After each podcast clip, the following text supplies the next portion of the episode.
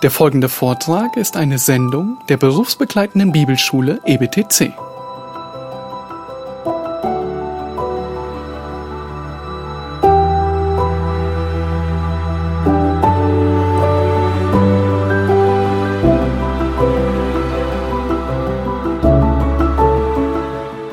Der Mensch ist, was er ist.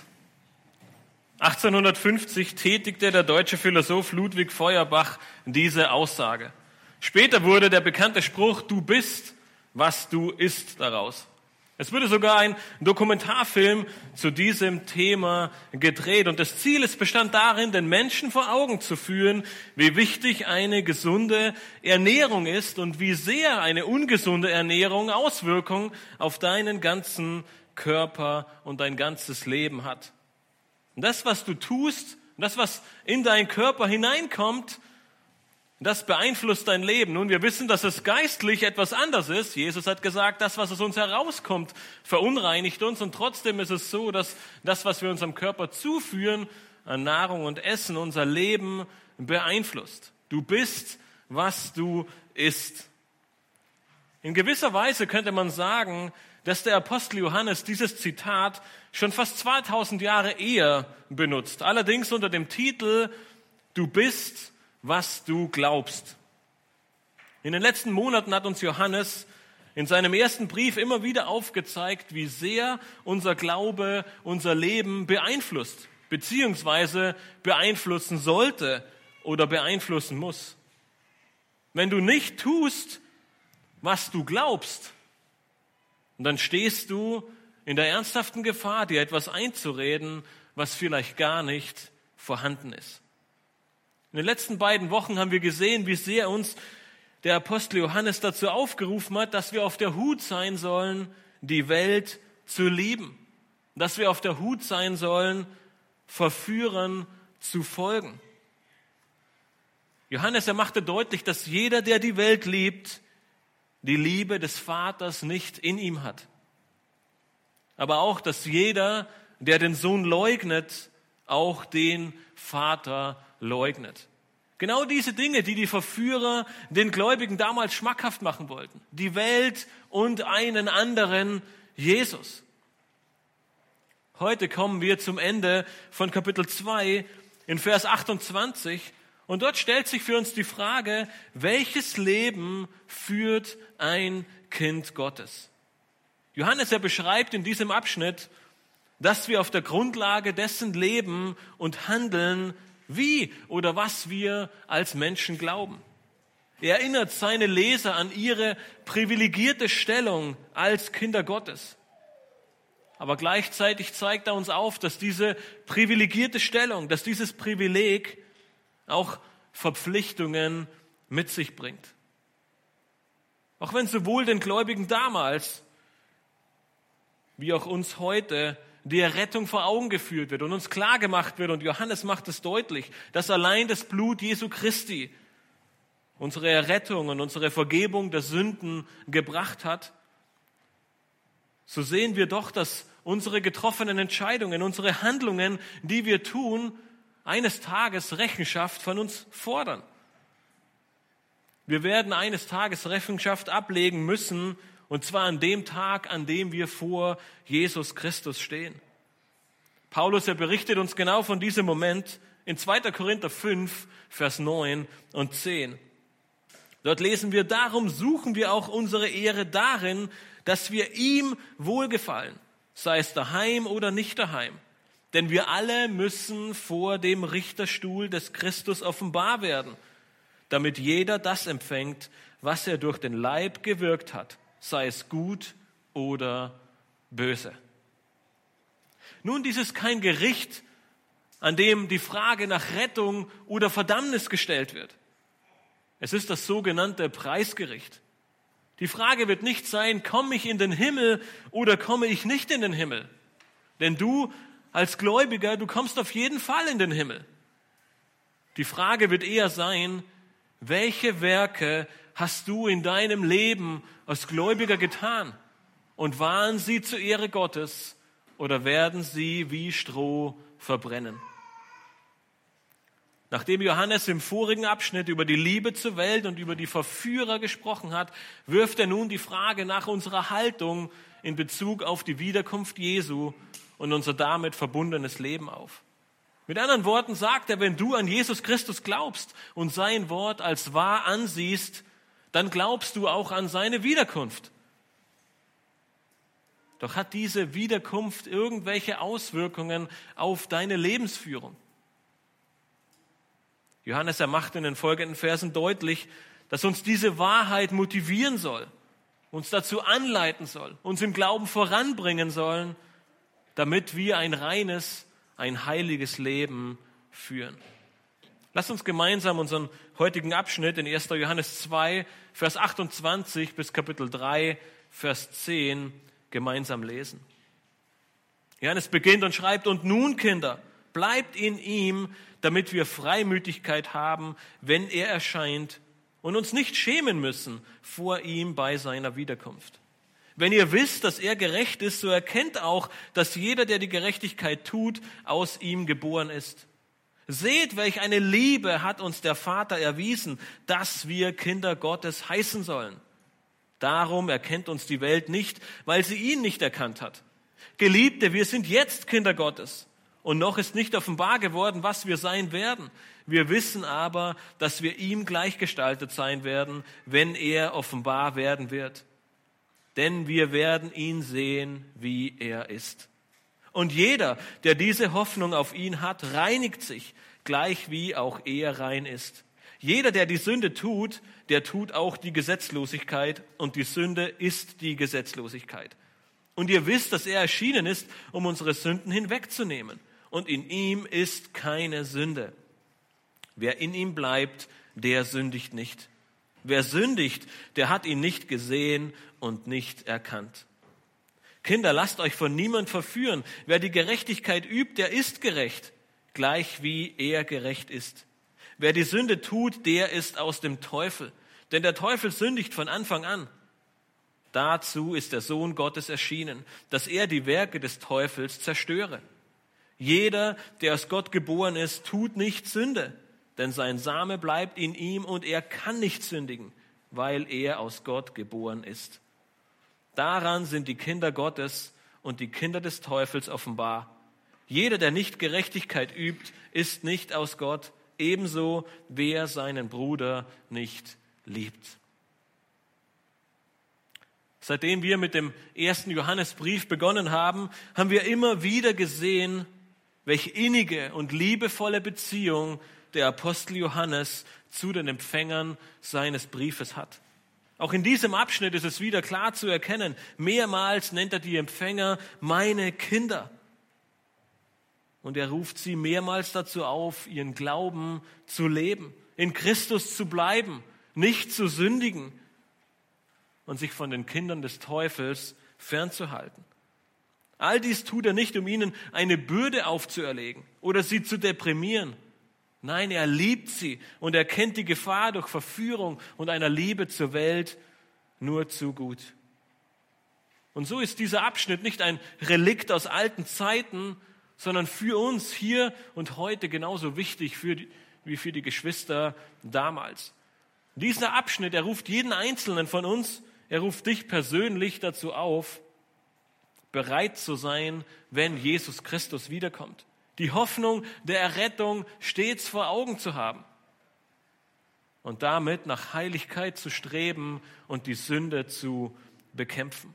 Johannes, er möchte damals wie heute die Empfänger dieses Briefes, dich persönlich mit diesen Worten ermutigen und aufrufen, zu leben, was du glaubst.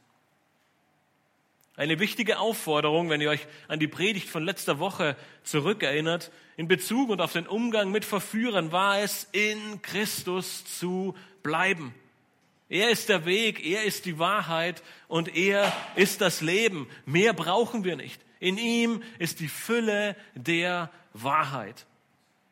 Diesen Gedanken des in ihm bleiben greift Johannes nun auch in unserem heutigen Abschnitt auf um uns zu zeigen, wie ein Kind Gottes leben soll und wie der Glaube das Leben beeinflusst.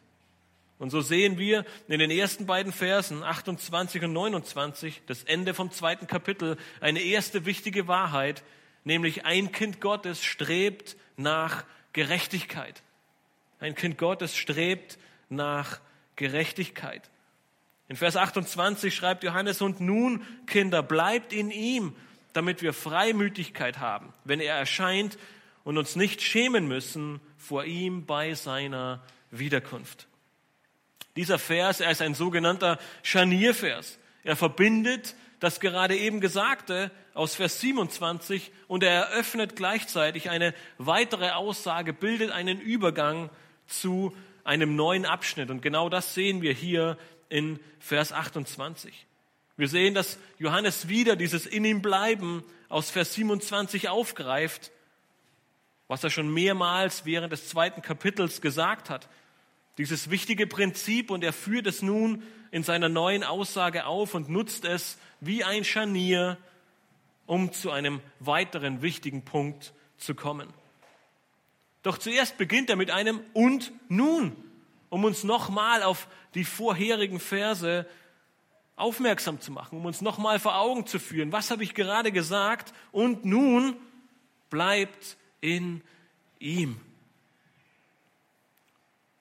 Die vorhergehenden Verse, sie waren geprägt davon, dass er von dem Antichrist und den Antichristus entspricht, von verschiedenen Verführern und Irrlehrern, die in die Gemeinde kommen, um die Gläubigen zu verführen.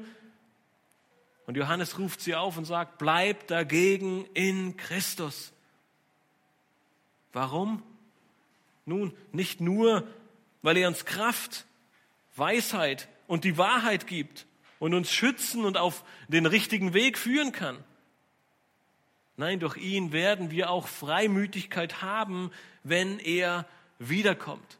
Nun, Freimütigkeit ist ein Wort, das wir vielleicht in unserem täglichen Sprachgebrauch nicht so häufig verwenden, aber Freimütigkeit, es zeigt etwas Offenes, etwas Ehrliches an. Es beinhaltet auch einen Aspekt von Sicherheit oder Respekt oder Vertrauen. Mit Freimut kann man ohne Angst seine Meinung bekennen und kann ohne Angst freimütig vor jemandem stehen. Johannes sagt nun, wenn du als Gläubiger in Christus bist und bleibst, dann hast du diese Freimütigkeit, dann hast du diese Sicherheit, dann hast du dieses Vertrauen, wenn Jesus Christus wiederkommt. Du musst dich nicht fürchten oder Angst haben. Du musst keine Sorge haben, wie er dich wohl vorfinden wird, wenn er plötzlich wiederkommen sollte. Dieser Abschnitt, der zeigt uns diese große Hoffnung der Gläubigen auf, dass wir uns auf die Wiederkunft Jesu Christi freuen dürfen. Doch diese Hoffnung, sie hat einen wichtigen Grund. Und dieser Grund ist, dass diese Hoffnung eine reinigende Wirkung in unserem Leben haben soll.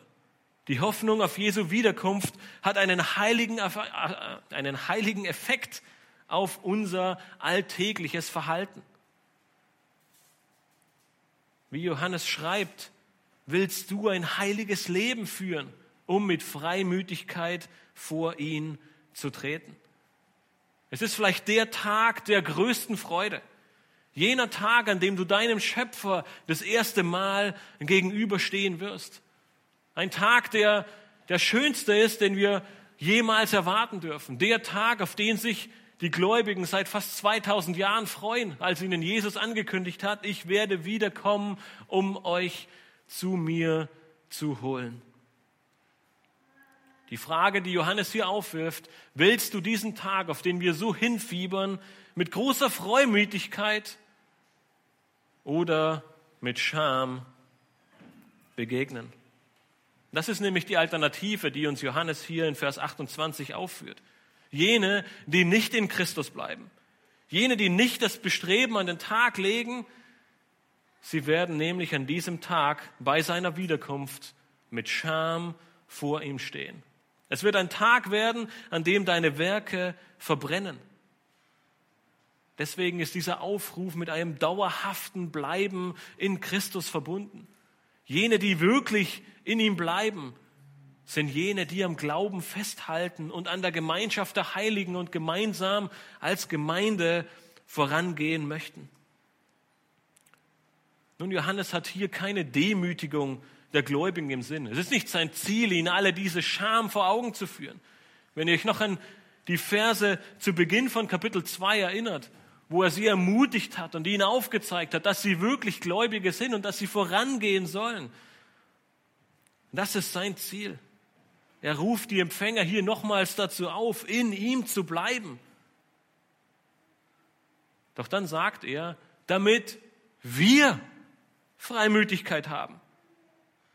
Er zeigt einmal mehr auf, dass es eine Gemeinschaft der Gläubigen ist, dass nicht ein Apostel zu den minderwertigen Gläubigen spricht, dass nicht der Älteste zu dem Fußvolk spricht, sondern dass es die Gemeinschaft der Heiligen ist. Das macht Johannes hier deutlich. Er sagt, haltet an Christus fest, bleibt in ihm, damit wir, wir alle zusammen als Gläubige Freimütigkeit haben, wenn er wiederkommt.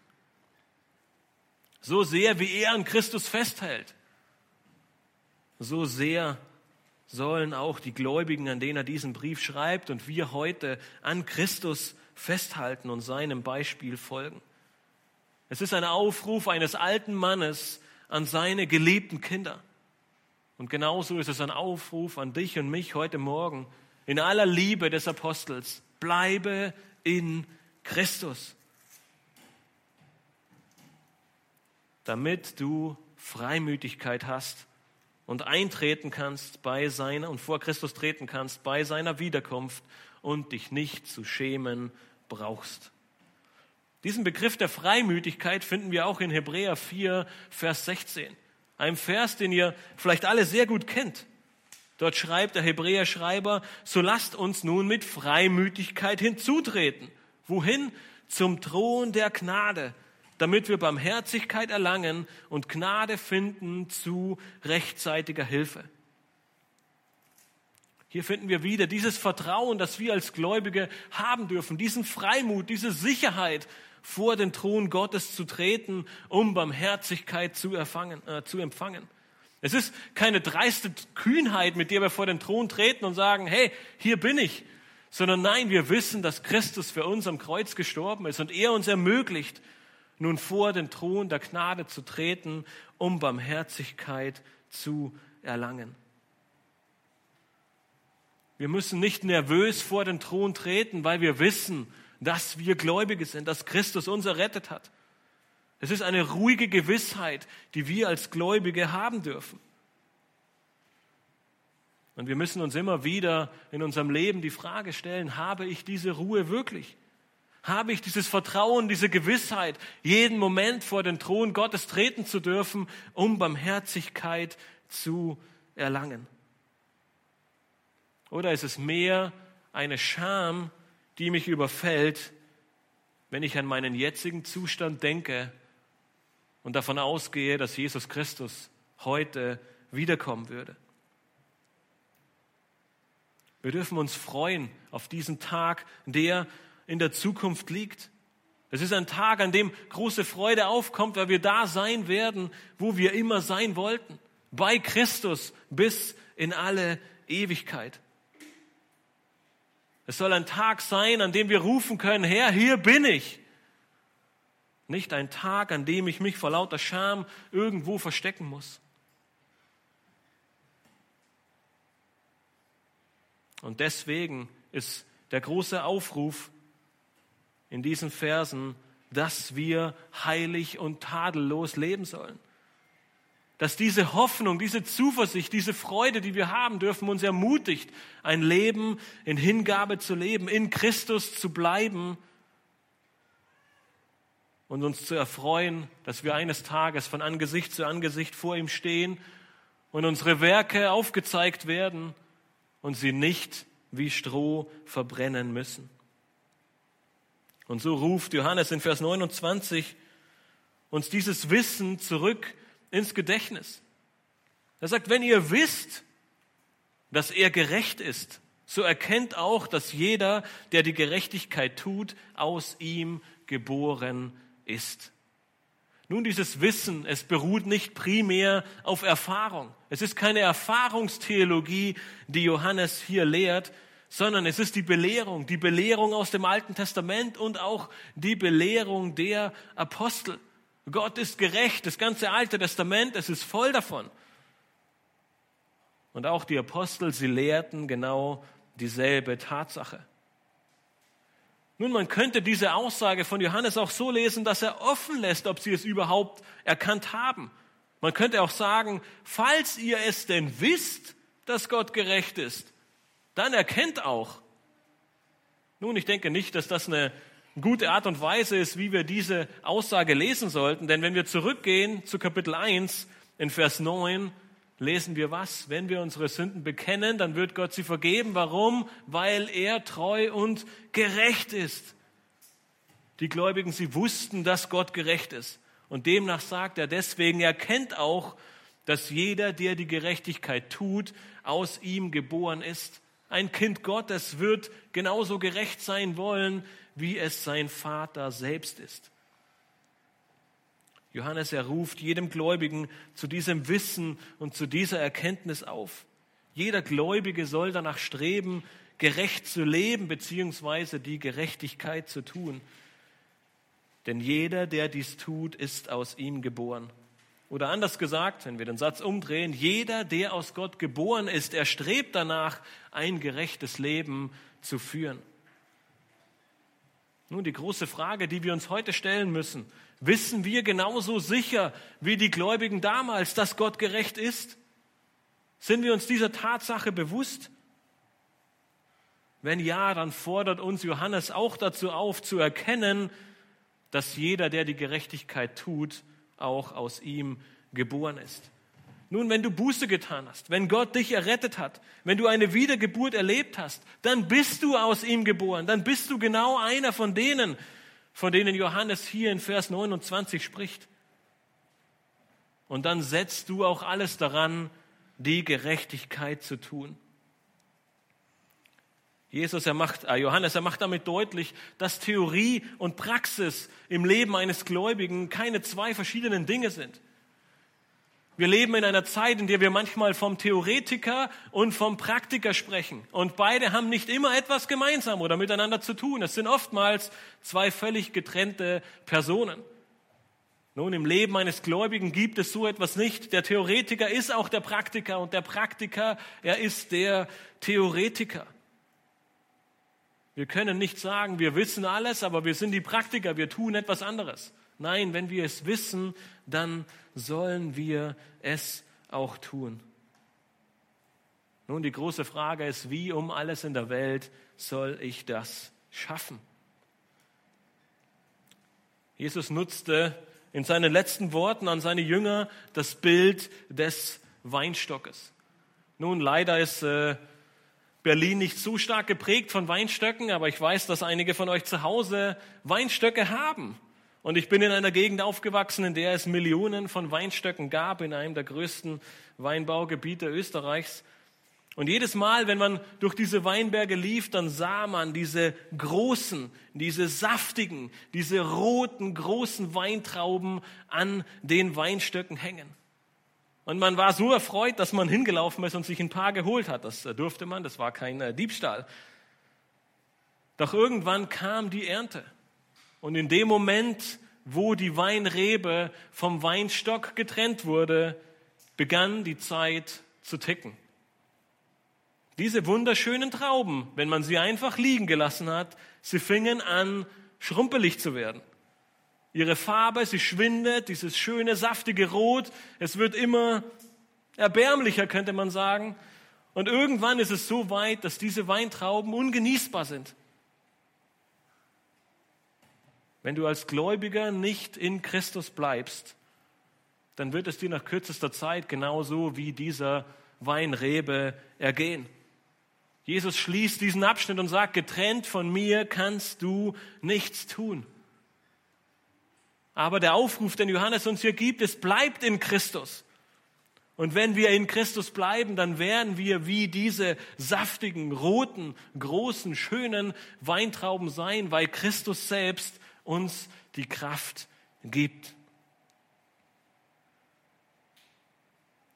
Johannes, er beginnt diesen Abschnitt, auch wenn die Frage nicht äh, im Bibeltext steht, aber wir können sie hineinlesen, welches Leben führt ein Kind Gottes?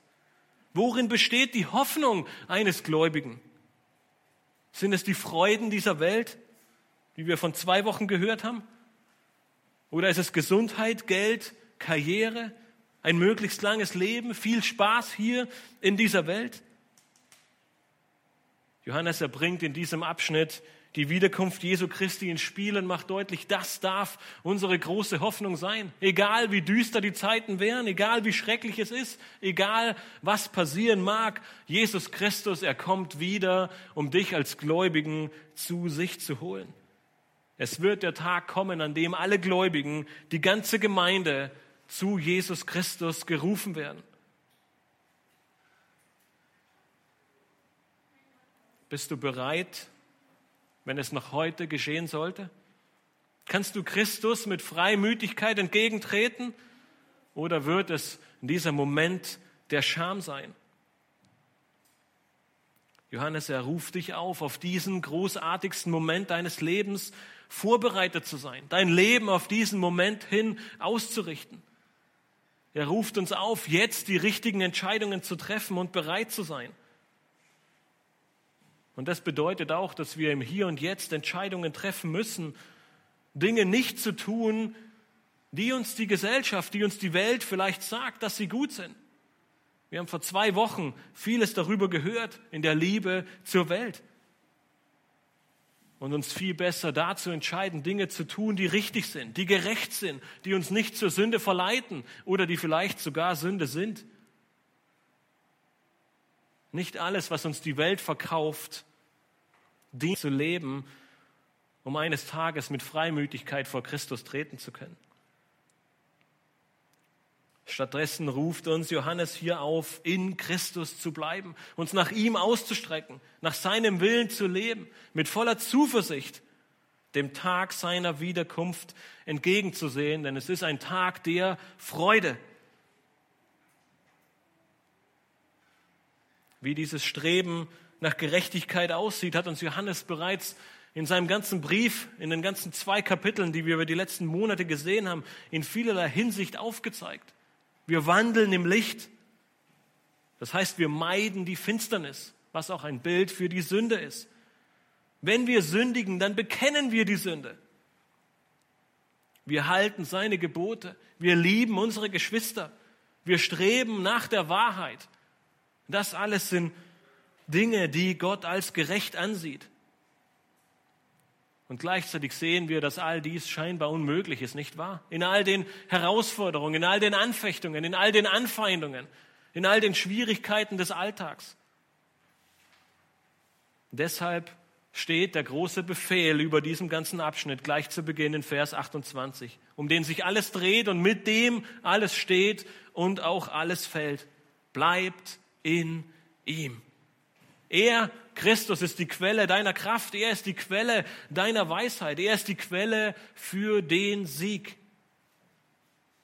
Bleib in ihm, bleib an ihm dran, strecke dich nach ihm aus, bete jeden Tag dafür und kämpfe dafür, ihn an erster Stelle in deinem Leben zu haben. Dann wirst du diesen Freimut haben.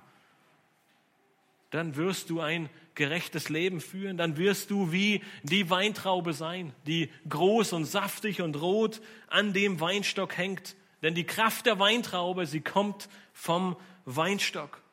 Und für uns in diesem Bild gesprochen, kommt unsere Kraft, unsere Möglichkeit, dies zu tun, von Jesus Christus. Johannes er zeigt in diesen, in diesen beiden Versen auf, dass ein Kind Gottes nach Gerechtigkeit strebt. Die Grundlage dafür ist das Bleiben in Christus. Nun, diese Grundlage, sie ist aber gleichzeitig auch der Schlüssel für eine weitere wichtige Wahrheit, die wir in diesem Abschnitt finden. Neben dem Streben nach Gerechtigkeit strebt ein Kind Gottes auch nach Heiligung. Johannes fährt fort und schreibt in Kapitel 3, Vers 1, Seht, welch eine Liebe hat uns der Vater erwiesen, dass wir Kinder Gottes heißen sollen. Darum erkennt uns die Welt nicht, weil sie ihn nicht erkannt hat. Seht oder mit anderen Worten, nehmt zur Kenntnis, welch eine Liebe uns der Vater erwiesen hat. Nun, dieser Akt der Liebe, es war keine Verpflichtung. Es war von Gott dem Vater nicht eine Notwendigkeit. Er war nicht verpflichtet dazu, uns zu lieben. Er war uns nichts schuldig. Vielmehr sehen wir darin seine Gnade, seine unermessliche Liebe zu einer gefallenen und verachtenden Menschheit. Umso größer ist deshalb diese Liebe einzuschätzen. Sie war schlussendlich so groß, dass er selbst seinen eigenen Sohn für uns gab. Alles aus dem Grund, den wir hier in Vers 1 sehen, nämlich, dass wir Kinder Gottes heißen sollen. In der Elberfelder Übersetzung finden wir noch einen kleinen Beisatz, äh, der in der Schlachterübersetzung fehlt, und zwar, und wir sind es. Eine weitere Ermutigung, die der Apostel Johannes den Gläubigen gibt, die diesen Brief empfangen. Wir sollen Kinder Gottes heißen und wir sind es auch. Eine Ermutigung, die er ihnen zuruft. zuruft. Johannes, er bestätigt ihren Glauben, dass sie tatsächlich Kinder Gottes sind.